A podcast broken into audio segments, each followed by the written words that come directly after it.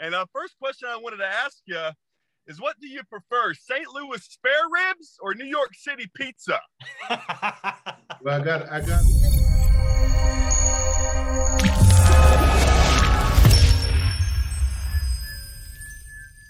Dr. Roderick, you ready? Yes, sir. All right. Tyler, you ready? Let's go. All right. Timeout. Tyler, who are we taking the timeout with today? Well, thank you, Kevin. Today we're taking the time out with Dr. Roderick Jones, president of Goddard Riverside Community Center. And uh, Dr. Jones, thank you so much for being on our show. And uh, first question I wanted to ask you is what do you prefer, St. Louis spare ribs or New York City pizza? well, I got I gotta I gotta go on the side of New York City pizza. You know, I, I love the I love the grease and I love the pepperoni. so so I have a trouble finding any of the New York style pizza in Rochester. We all have, we're all about thick crust up here. Give me some of that Brooklyn style, New York style thin crust. What's the best spot you found down in New York? There's a place called La Familia and you know, it's, it's, still it's still one of those places where you can go to and get a piece of pizza where it's really greasy and enough cheese, you know, where you can bend it in two and flat, like it's the perfect pizza.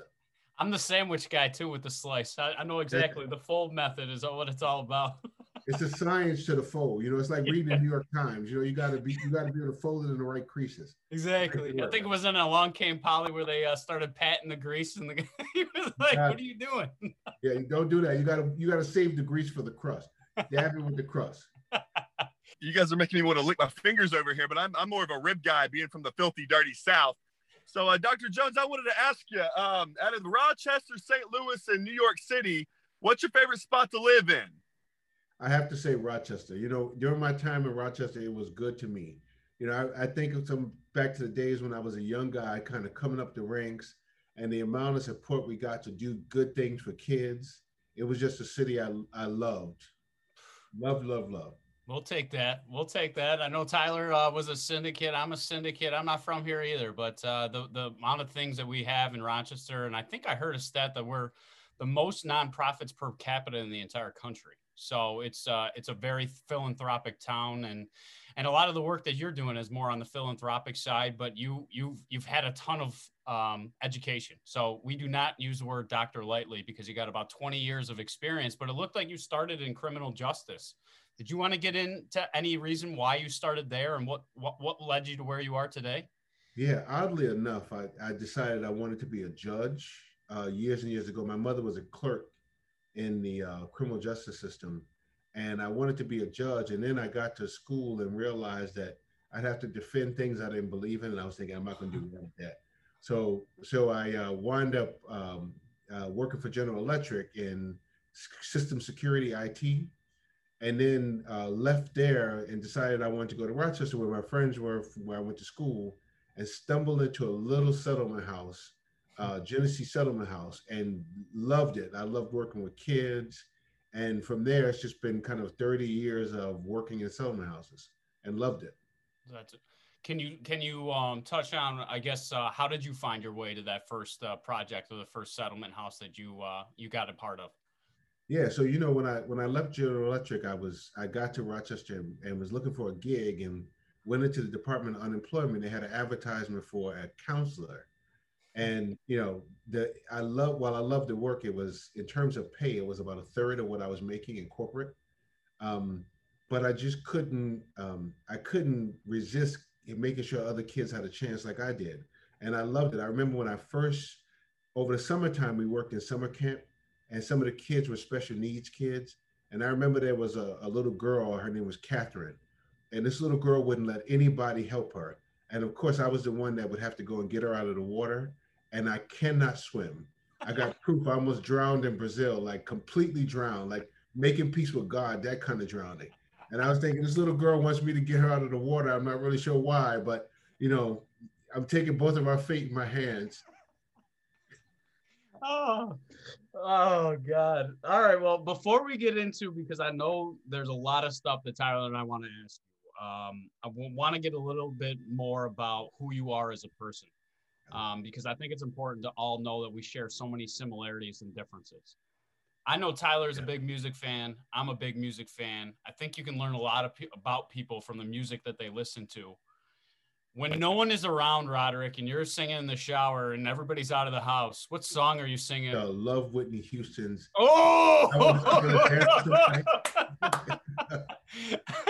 want to dance with somebody. It's like this song. Yep. Yep. I tell you, it's a, it's a go-to. It's a go-to.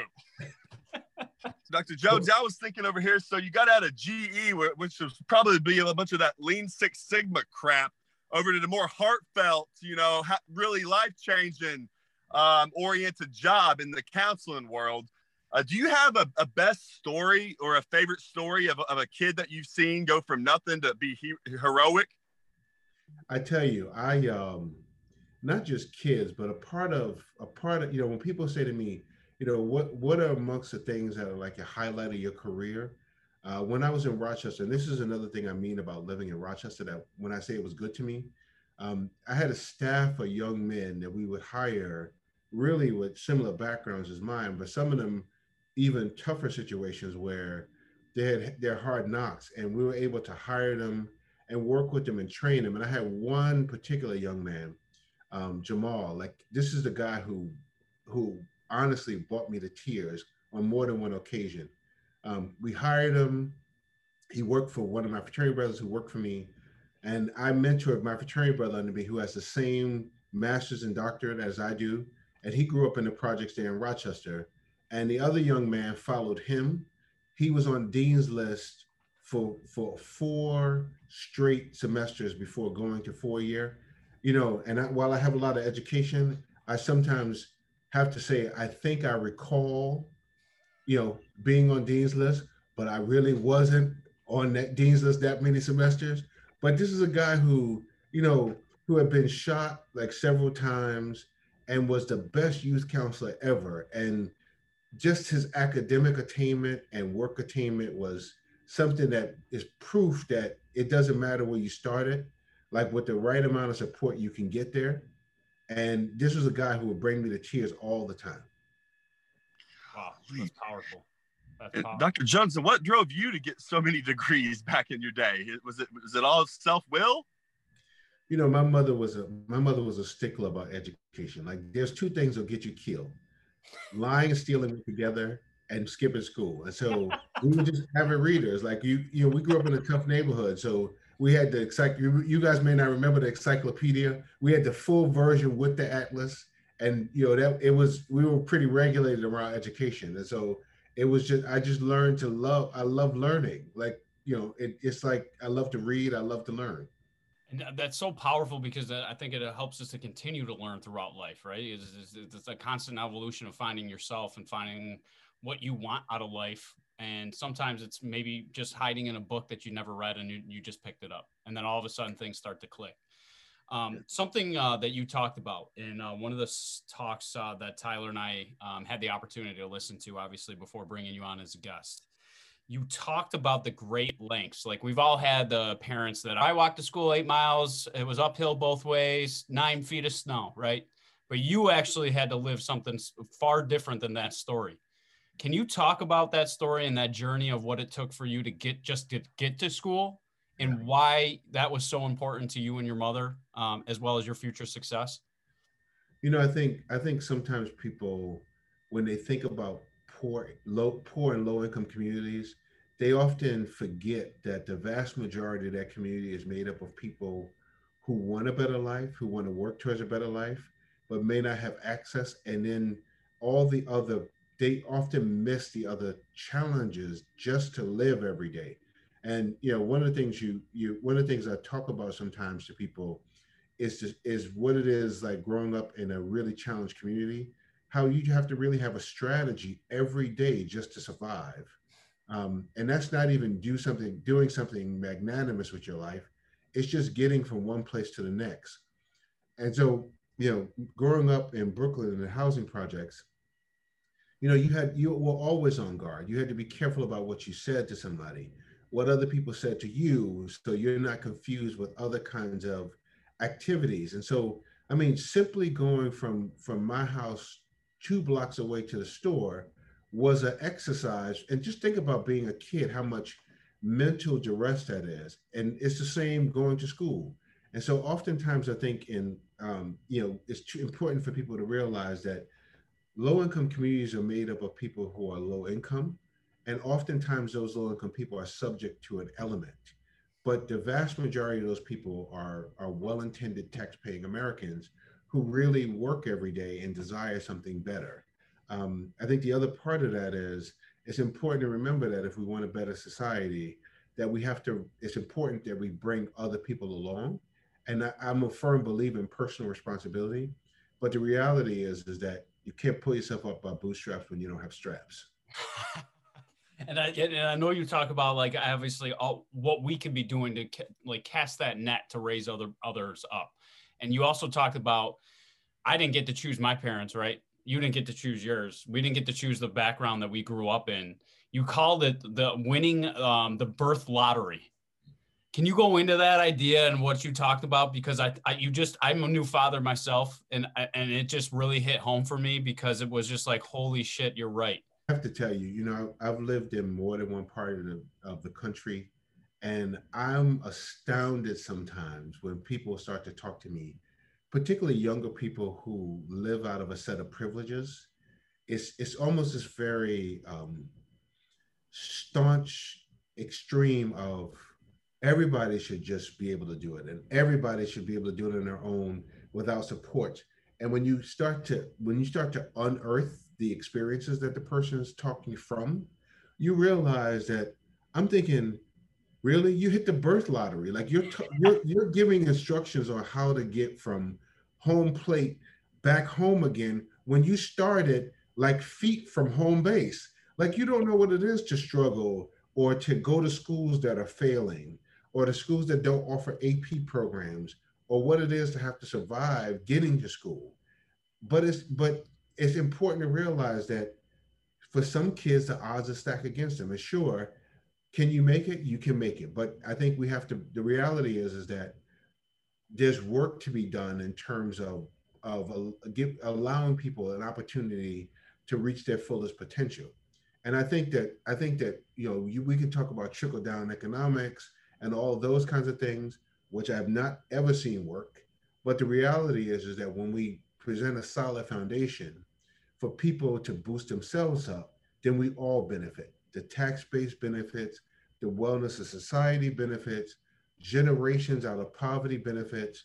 But that's the only way we do it is collectively together. And so, what can guys like Tyler and I be doing today to get behind that message and, and lift others up with our net? You know, I think I think you asked the right question. Like, like I don't think this requires you to be a scientist or even to be from a particular community that has challenges, but it's about being involved, right? It's about helping to hope for people who don't yet have hope or understand or help to build perspective for people whether that's basic mentoring whether that and we're not even talking about money i mean basic mentoring tutoring of kids who may be in schools that are failing um, creating opportunities for kids to have exposure you know coaching on teams where kids are able to interact with other kids from other economic backgrounds and then there's your ability to make contributions or join boards for agencies. Most people don't realize that not for profits are all run by volunteer boards. And everybody, you know, I often say this to people I don't care if you're the homemaker that knits blankets all day, which I probably shouldn't be so pejorative because homemakers have a hard job, you know, taking care of kids. But there's a lot of wisdom that you learn about taking care of your kids that can be shared um, for, in other ways program design, you know, working one on one with kids, but everybody has something that they can offer, right? And I think, I think that's the reality. I mean, it, it comes with the cost of democracy, right? It's not just about having free right to vote, but it's about collective ownership of society and community. Don't just complain all the time. Oh, you know, these people are sucking up American society. Do something. Yeah. You're bringing it back, of the Dr. Jones. Uh, my mother always said uh, we were born on third and thought we hit a triple. You know, uh, is when you were talking about the couple of feet away from home plate when you're born. Yep. And uh, I remember back in my day, I had AAU practice at uh, Little Rock Central down in Little Rock, Arkansas. Oh yeah. And if you're familiar with that history, that that, that wasn't too pretty back in the day. Oh yeah. Oh yeah. Um, so, uh, what? How how important do you think it is to educate our kids at a young age? Kind of like my mother did on the way down to Little Rock. She would she would tell me the ins and outs, and I would be kind of be embarrassed a little bit on uh, what what happened at that specific school and you know others throughout the country. But how important and how do we educate kids at such a young age? And what are the questions that we can ask those kids to in order to spark that conversation and not be scared of it? Yeah, I think you know I think we teach kids civility, and I think we should remind kids of our successes and our overcoming as opposed to making things out of shame. You know, I, I have three kids, and I oftentimes um, make sure my kids understand history, where we come from, so they have a perspective on privilege. Because the reality is, is that for every time we advance out of an economic rung, there's room to forget. And so, you know, I think about my kids. One of them sometimes I have to remind him when he gets really critical about other people, about about the fact that he started at home plate. Hmm. You know, you got to you when you have a parent who's in 0.0014% statistically at education level, don't assume that you just start there. You know, that that that, that takes work. And sometimes we, I think particularly in this next generation of young people, we have to remind them like like nothing is due to you that that the that the block you stand on was built for you and that took work to get there because privilege is elusive and we'll also will our young people start to distance themselves um, from the very things that they really need to understand so some of the things um, that you talked about earlier too you touched on the stress of the everyday life right? Of a, of a of a man of your character and your integrity living in a part of brooklyn that would not be ideal and some of us might not even ever want to travel to right? That amount of stress in your life we're, we're starting to hear businesses now focus on um, mental health right? Uh, the, the the fear of burnout right? But that's only with their job and here you are living where you're living going to school and trying to get that education to, to, to grab that hand to, to lift you up and, and, and get out of that opportunity. You talked about this time in your life where your parents had gotten divorced and how that changed because then you really realized from middle class going to lower class that you got to see the other side. We're all living such busy lives today right?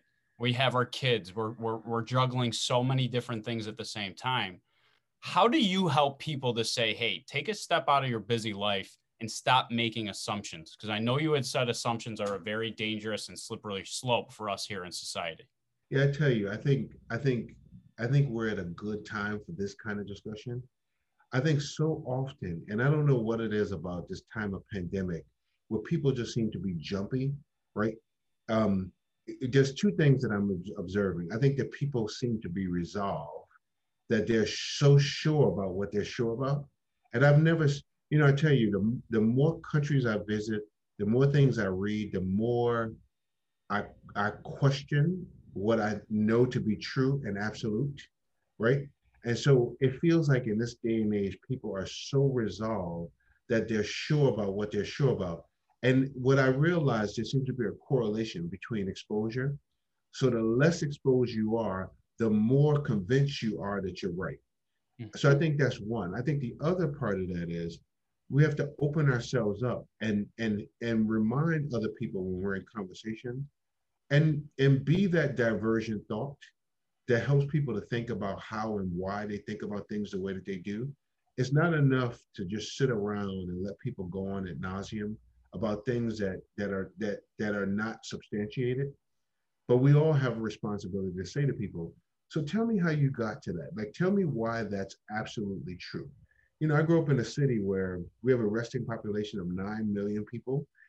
And, you know, most people don't realize that the MSRVP of New York is 23.4 million. We have people who come to work here from, from Pennsylvania, from Delaware, New Jersey, from Connecticut every day. And so, you know, you live with people who speak I think if, they say if you walk through Times Square, there's over 350 different languages.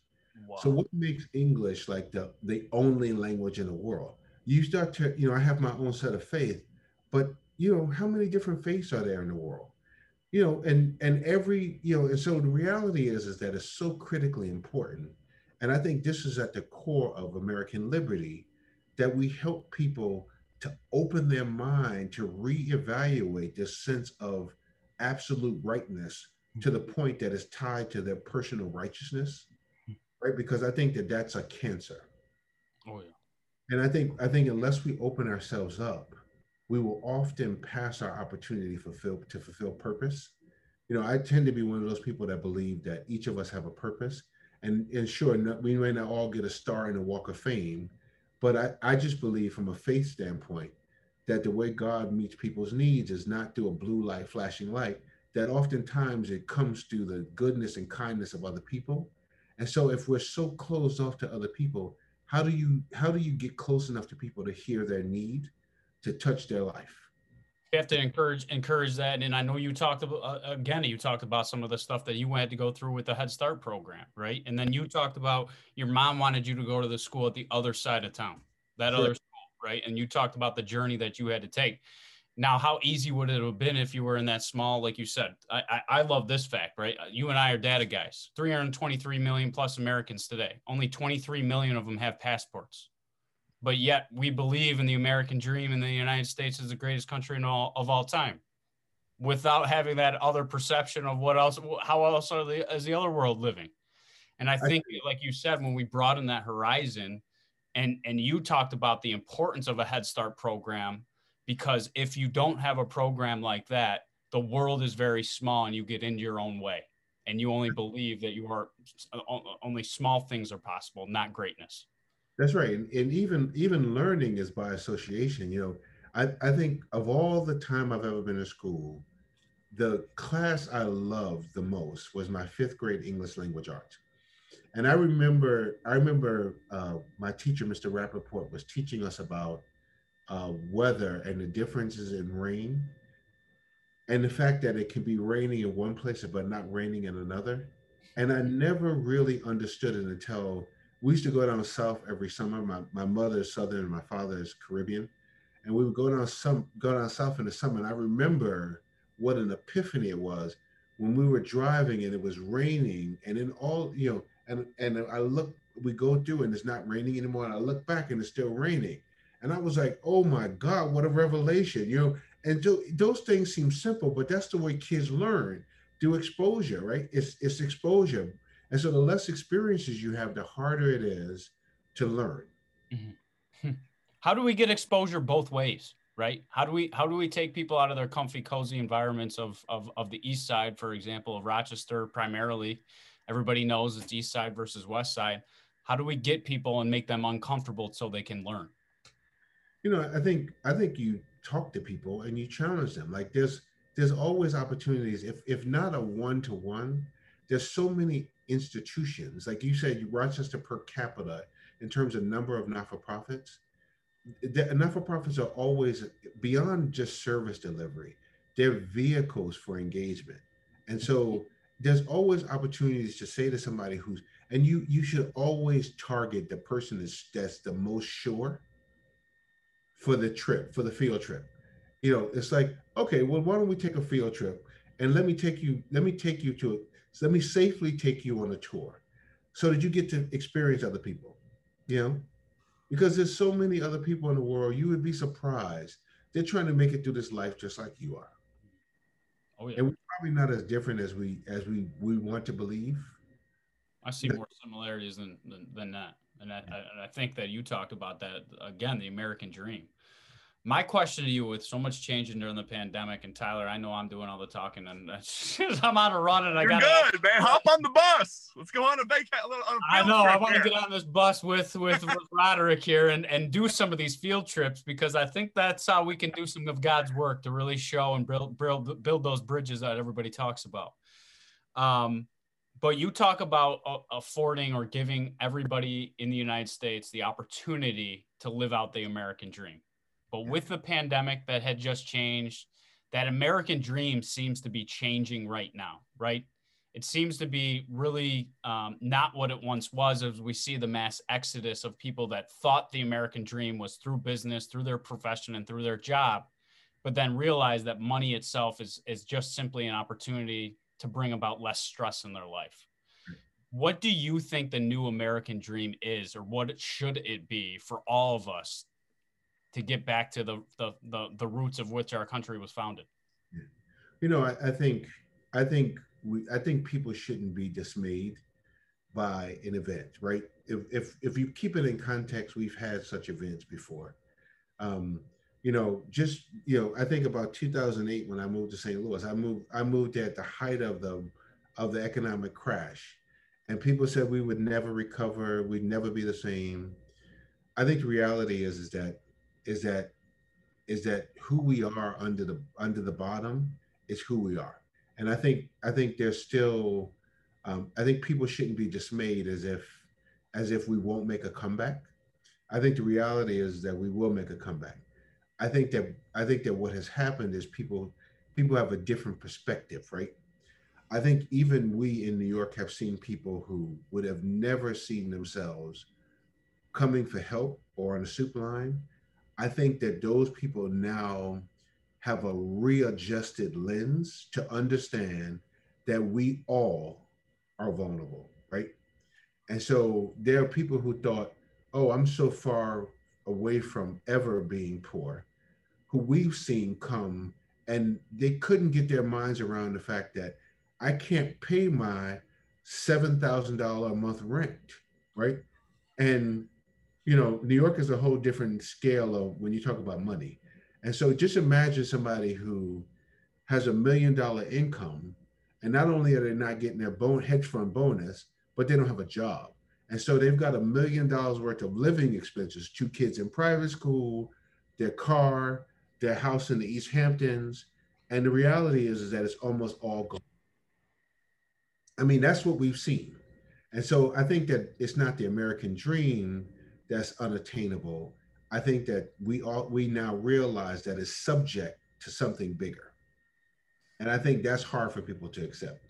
Which I totally agree with. And I think that, and I'm, I'm going to talk about white men, um, probably some of the highest addiction rates that nobody else talks about, right? Highest suicide rates, right? There's this idea with us white men that uh, it's monetary, right? That American dream is monetary. When we get there and we achieve that because we were born on third base or fourth or, or hit a home run, right? With the birthing lottery. When we achieve that and they realize that that is not what at all is their purpose, then they turn to other things and really like self-inflict the, the, the, the wounds or the damage what do you think as what you've seen to really i guess take a, the next step forward together as a community lifting everybody up together? Um, what are what what can tyler and i like i said besides striking up the conversations what other things should we be looking for in order to get involved with? What other friends can we bring along and, and things to, to to really bring about that that commonality? Yeah you know i i think um i, I think i'm going to answer this question with part of the last question I think that one of the one of the revelations that people have had in this pandemic is that money is not everything, right? I think you you're seeing I was I was talking to some folks I know in terms of executive search and a part of what they a part of what they were saying was that people are it's there are people who weren't losing their jobs but they elected to leave their jobs to do something else. I think in these moments when people realize that I was chasing something that has no meaning. In the grand scheme of things, where people are dying and losing their life, what is the net value of money, right? And so I think, I think now is a strike point where we get people to realize that there's a that there's a, a need to focus on purpose and a, a ownership of our part in society, as opposed to being so selfish and so inward focused because I think some of I think also when you look at the, some of the other riffs, I think some of it, you know, you talk about, you know, I don't know what it is to be a white male in America, but when you talk about some of the riff, I tend to think to myself, you know, I've lived in other parts of the countries where not every white male is driving a BMW and living in a six bedroom house. You know, it's like I can't eat tomorrow. And so I would imagine that if if you've been persuaded that every white male has these things and you see yourself not having it, you have to feel awfully far behind. Mm. And so I think we've placed too much we place too much emphasis on wealth as if it is the definition of of success in life. What happened what happened to being personally responsible and raising a family and being a good person and working hard, right? And and being a good citizen. You know, those things still have value, but we've we've we've gotten to the point where if you're not rich, your life is worth nothing. Hmm. And I think that I think we've created a monster in that. I do too, Dr. Jones. And I, I talked about this on our last episode. I, I get all tired and bored of asking people what they do for a living. You know, I, I could care less what you do for a living in a way. I really could. I, am more after what makes you happy. What's in that ticker of yours to uh, get you out of bed every day and do, do the next right thing. So, my question to you, I guess, is what was the happiest year of your life and why? You know, I have to say that that those days go some of those days go back to Rochester when I was younger. You know, one of the thing one of the things I was able to to lead and create when I was in Rochester was called the Rochester Step Off. And we we had thousands of kids from across Rochester, both city and county. And it was it it was it was it was an opportunity to expose kids in the city who might not have otherwise be, been exposed to a college going culture and many of those kids tracked right into college and they pledged fraternities and sororities. And then the kids from the suburbs, and, and I'm talking about kids even of majority of color, whose family were were enculturating them all the time to education. They got to meet the kids on the other side of the track for whom they had all these impressions about. And it was it was such a community and almost all volunteer driven. Like there was 200 volunteers from across a variety of schools that came together every year and it culminated in a, in a competition at the Blue Cross Arena. But it was 9,900 people packed with not a single seat. But it would do the whole year was a collective community where young people were enculturated to realize that class and economics are not a measure of quality of person hmm. but that but that this is about you working towards being great not just yourself but in the context of a greater community and so again you know I, I, when i talk about rochester these are the kinds of things that that i think in other places it's hard to believe that young people somebody at 20 25 26 can get that much collective community support and that's the kind of stuff that gets you out of bed you know it's, it's a sense of purpose I was going to say the exact same thing, Kevin, about the purpose. You know, uh, Dr. Jones, what do you? How do you find your purpose if you don't know what it is or don't feel it inside you? What, what's a, a the very first step to find your purpose uh, for the young kids out there?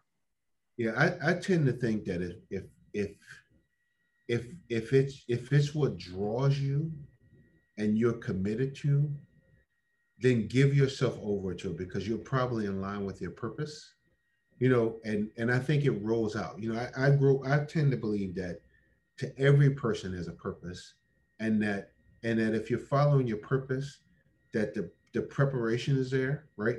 So even the hard times, the things that are difficult, are teaching us so that when we get to that place, we're equipped to do what we have to do. And I think that the other part of that is provision.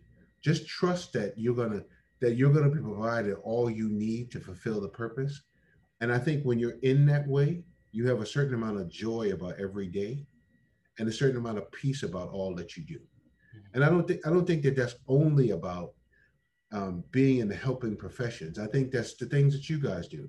If it's about being a voice to to um, help people to think about how they think about the world, it's your purpose. It's where you get joy. It may not even be where you earn your paycheck, but it's, it's where you get your joy. You know, I, w- I was just gonna say, uh, like finding, like you said, finding your purpose, and sometimes it can be scary to take that leap, like you're talking about. I mean, you did it, right? When you leave the corporate world to to then come into the nonprofit world, you you left behind. You you mentioned two two almost three x of your salary.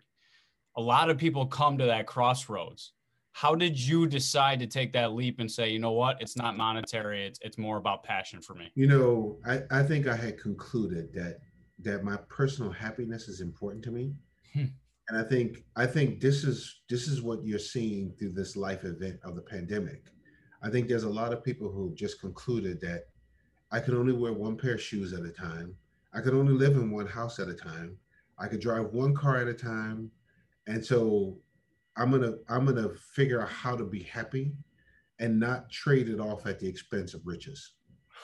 And I think that's uh, I call it the bite of the forbidden fruit, where uh, corporate America never really wanted us to taste that that that apple, right? That that work life balance, the the ability to pick up your kids at school during the half of the day, or or watch uh, Peppa Pig or some episode uh, or a movie that they really wanted to watch. It's it's those small life events, as my son's crying in the background, that really, I mean, changed my life. Right, fatherhood really changed my life.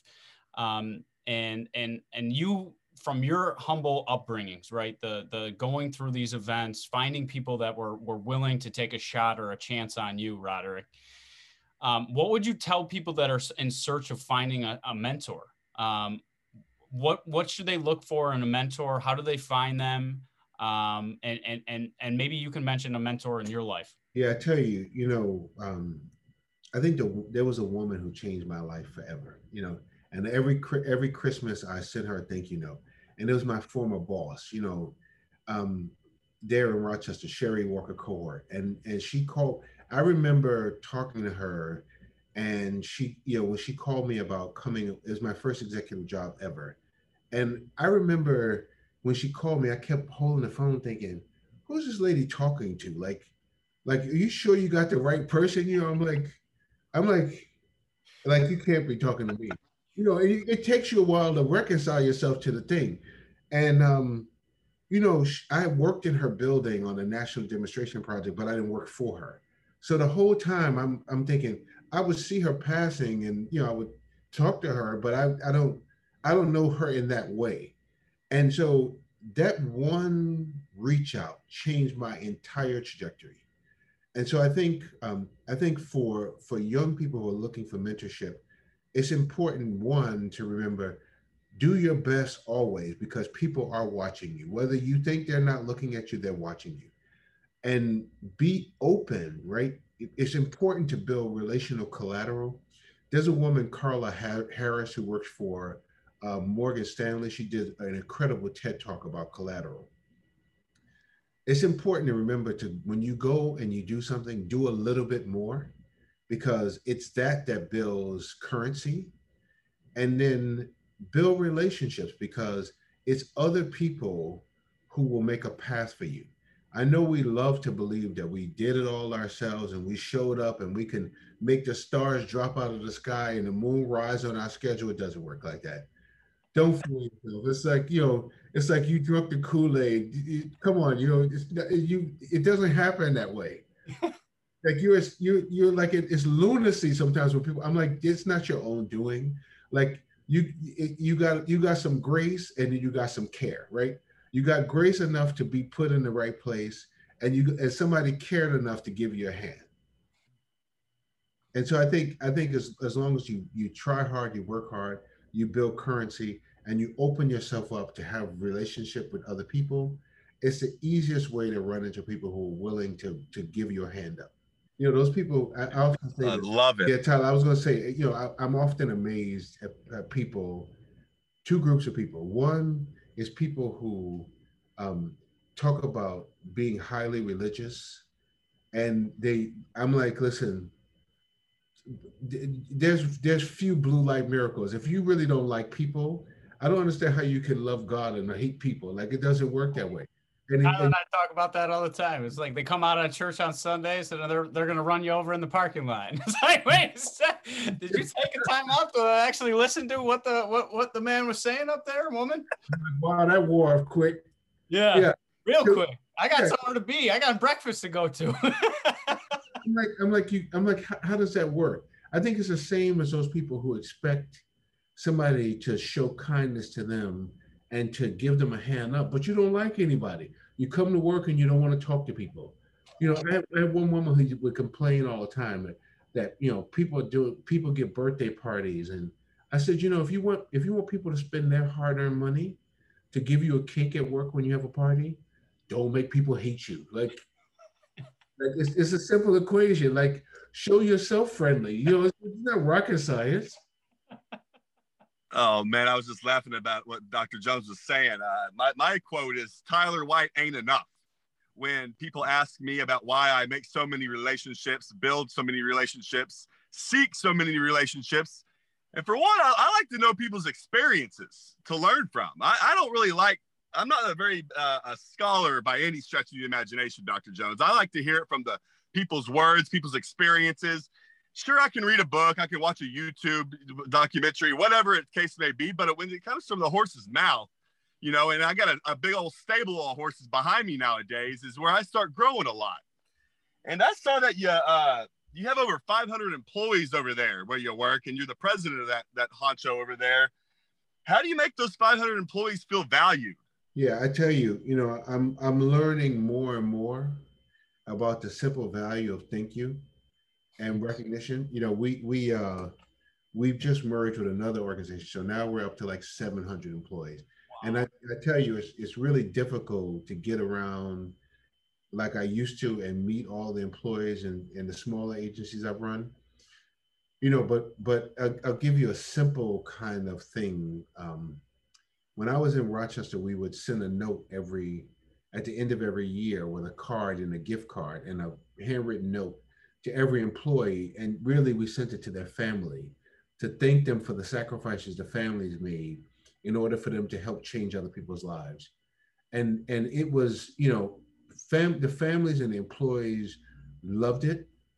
I always thought that the the real the real kind of genius of that was the note that told you know, told somebody's husband, you know, we thank you and your family for all the times when your wife had to stay at work late to manage a crisis in somebody else's life while you're home taking care of your kids. This person is making a sacrifice. What I found is, you know, this year we gave all of our staff a twenty a twenty five dollar gift card, and you would think that we gave them a million dollar check. And I was I was telling my I was telling one of my one of my colleagues I completely underestimated the value of that one $25 gift card.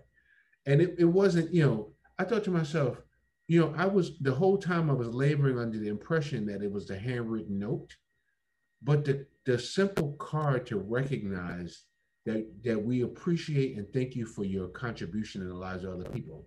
And particularly in our kind of work, you know, so often you know, and I, I, say thank you to our staff because when your own life is falling apart, divorce, kids, you know, living at the margin, all of those things, when helping professionals give, when your life is falling apart, people still expect you to show up at 100% to help take care of other people's lives. And so, you know, I'm learning more and more that simple thank you goes a really long way. And just a simple recognition I, that's an absolute true story. One twenty-five dollar gift card. You would have, you would, you would believe that that thing was like writing a million dollar check. I'm, I'm, I'm still trying to get a hold of it. I'm telling you, I'm trying to get a hold of it. That's, I mean, but you said as the power of uh, you guys t- taking and understanding the other side of their lives, right? It's not just work. And I think it's also like just sharing that um, you appreciate them and appreciate other things that they're having to put on hold in order to help support the, the, the vision that you guys have, settlement house there. Um, sometimes it's just that simple recognition or the simple thank you. Um, but but businesses tend to think, think that it's all monetary. Um, but and, and, you're here, Dr. Jones, to tell us that uh, you're, you're, you're noticing some things differently on your side. What was the biggest surprise, I guess, when you moved into leadership, right? So you were you were really at the front lines. We were working on projects. We were working with the people hands on, and then you got that call that you had mentioned about for your first executive job. What was the biggest lesson that you had to learn um, when you first accepted that role? Yeah, you know, I think um, I think you often think that it's all about the simple caring, but it's a huge responsibility to keep the place going. You know, when you think about it, um, and and of course, my the scope of responsibility has grown from from the from 2000 to now. But no matter how big the organization is, it's it's a reality that it's not about well, it's not solely walking around kissing babies and shaking hands. You know, it's there's a there's an economics to it. You know, you got you got a, a layer of people who count on you. Right now, we have 700 employees who count on the place working well because there's another 30,000 people who count on them in order to, to move their lives forward. So, in as much as you love to lean on the caring, you know, we are we have a $50 million budget, and there's a lot of people counting on the management of that in order for a whole bunch of people to be well. And so I think that was the biggest kind of uh, kind of aha. Like it's not, you know, it's not, it's not handing out mittens you know, at Thanksgiving. Like this is like there's a there's a business element of it that cannot be handed off. And that's as much that's as important as the caring. Jeez. Well, Dr. Jones, when's the next time you come up to Rochester? I will actually be up pretty soon. My, you know, my sister's there, my kids are there, so I get up back and forth pretty frequently. All right. Well, if you wouldn't mind, let Kevin and I know. We'd love to take you out to lunch and pick your brain even more. Oh yeah, For sure.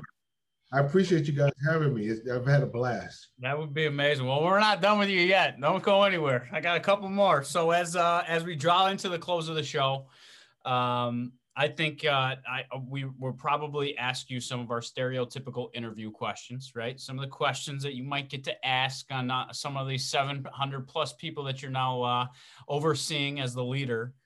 Um, but before we do that, one question that I had for you is your humble beginnings, right? You got to see both sides of the fence. You got to see now the leadership of a $50 million budget and then you go back to your roots with with with living and, and traveling to the other school do you feel like you're a more effective leader today because you do not allow your ego to cloud your judgment as to this was my idea this is how i got here kind of thing and can you i guess elaborate on that as how you constantly check that ego in the role that you are today you know my mother my mother you know one one of the one of the the the, um, the outline questions is if you had to write a book, what would it be?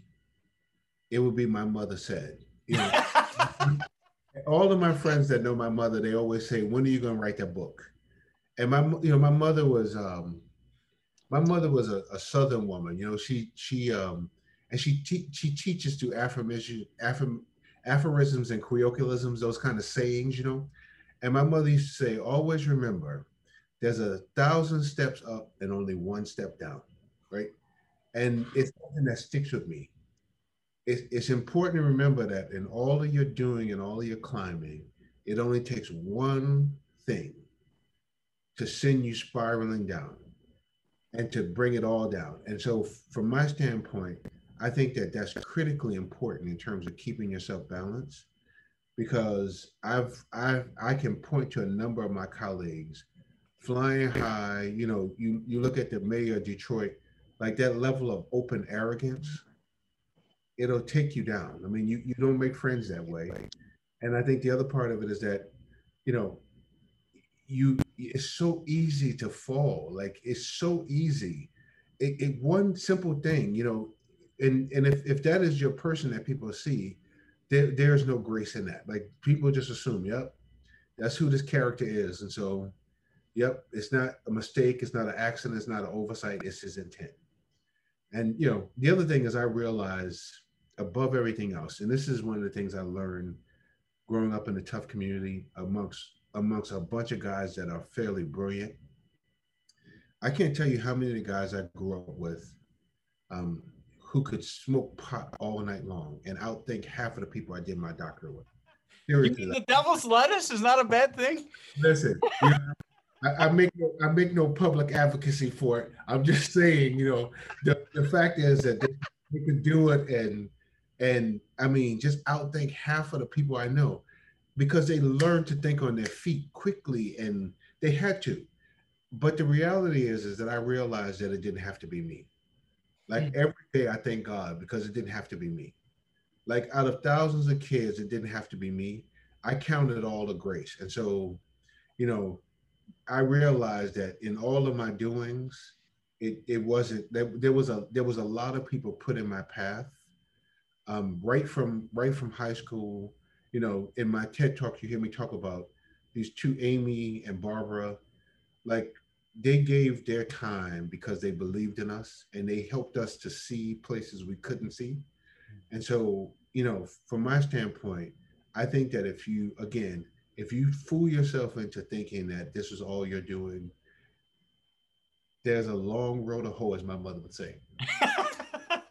well, you got to keep us posted on that book because I'll be dying to read that. I, I, I think my mom has played a pivotal role. I know I know Tyler will admit Martha's uh, played a big role in his life as well. so um, it's funny how uh, our mother's um, funny story on that. And before we get into the interview questions, because I just you're a father, so you'll get this. And my buddy and I were taking our sons for a walk the other day this woman was so blown away to see two fathers walking with their children without the mothers that she stood out of her way, stopped us, thanked us, praised us.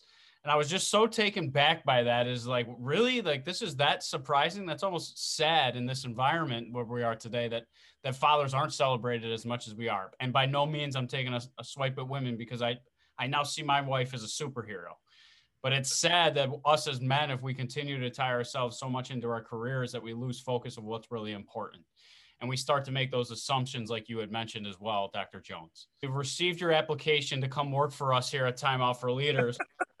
and we'd like to just ask you a couple a uh, couple interview questions just to see how uh, a gentleman of your stature um, would answer these questions to see if we actually want to bring you on as an employee here at Time Out with Leaders. So Tyler, what uh, what question do you have uh, for for for Dr. Jones today? Well, Dr. Jones, thanks for your uh, applying for uh, you know a role at Time Out with Leaders here. If you could do anything in the world, knowing that you weren't going to fail at it, what would it be? I would figure out how to build a world economy that was much more equitable. Love that. And when you figure that out, remember us because we'll help champion that for you. we, we, would certainly be rich together. Yeah, because I'm pretty sure trickle down economics is not the answer, like you said. or Lean Six Sigma. Um, my interview question, um, because obviously we we we kind of talked about um, the the opportunities that people are given, right? Some some people are handed a business and and they get to run that business, but they've never felt what it's like to work on the other side. Um, we have those assumptions that you mentioned. If I could give you $10 billion tomorrow, but you could not spend a single cent on yourself, Dr. Jones, what are you spending that money on and why? Man, I tell you, in my job, I would love to have $10 billion. I could, I could. well, you got 50 million, but. I tell you, if I if I had that much money, I would really um, invested in in working with people to make sure that um, that we that we in a deliberate and intentional way move people to a foundational place where where they can build to their own potential.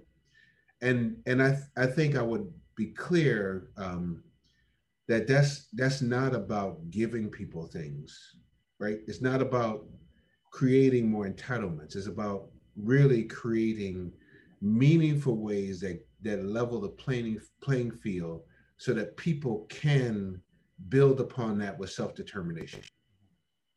And i know we're at the end of the episode but that's too good to, to, to stop on right there. So so when you when you talk about when you talk about that potential and that foundation and those things like that and not giving things to people right I can comfortably tell you that in conversations with some of those central centralized figures that are, are, are really focused on what they have. I mean, I've heard it in business meetings. We give them everything.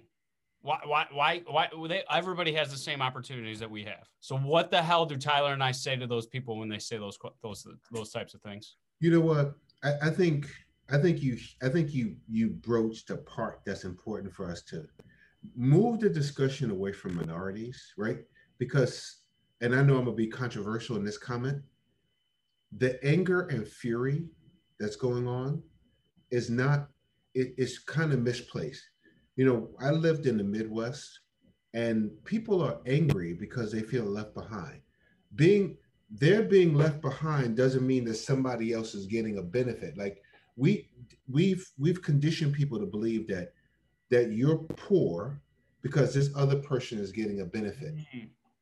Not so, not so. And the reality is, is that there's a the, the people in the country are getting poor and poor and it's not just people of color. It's it's white men that are getting poor and poor, and that's not about giving somebody anything. Look at things like you know. Remember, look for the union label when you are buying. Blah. You know that. You know, I remember that as a kid. That the whole point of that was around encouraging people to buy American, right? But we love cheap. We love that T-shirt that you can get three for ten dollars. That's manufactured somewhere else. It's not black people that are stealing jobs. Manufacturing is offshored, and so the reality is is that this pitting one group against the next one is bad in and of itself.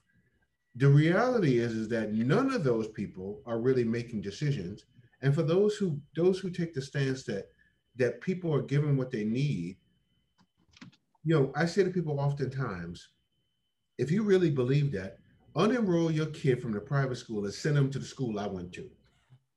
And tell me about equity.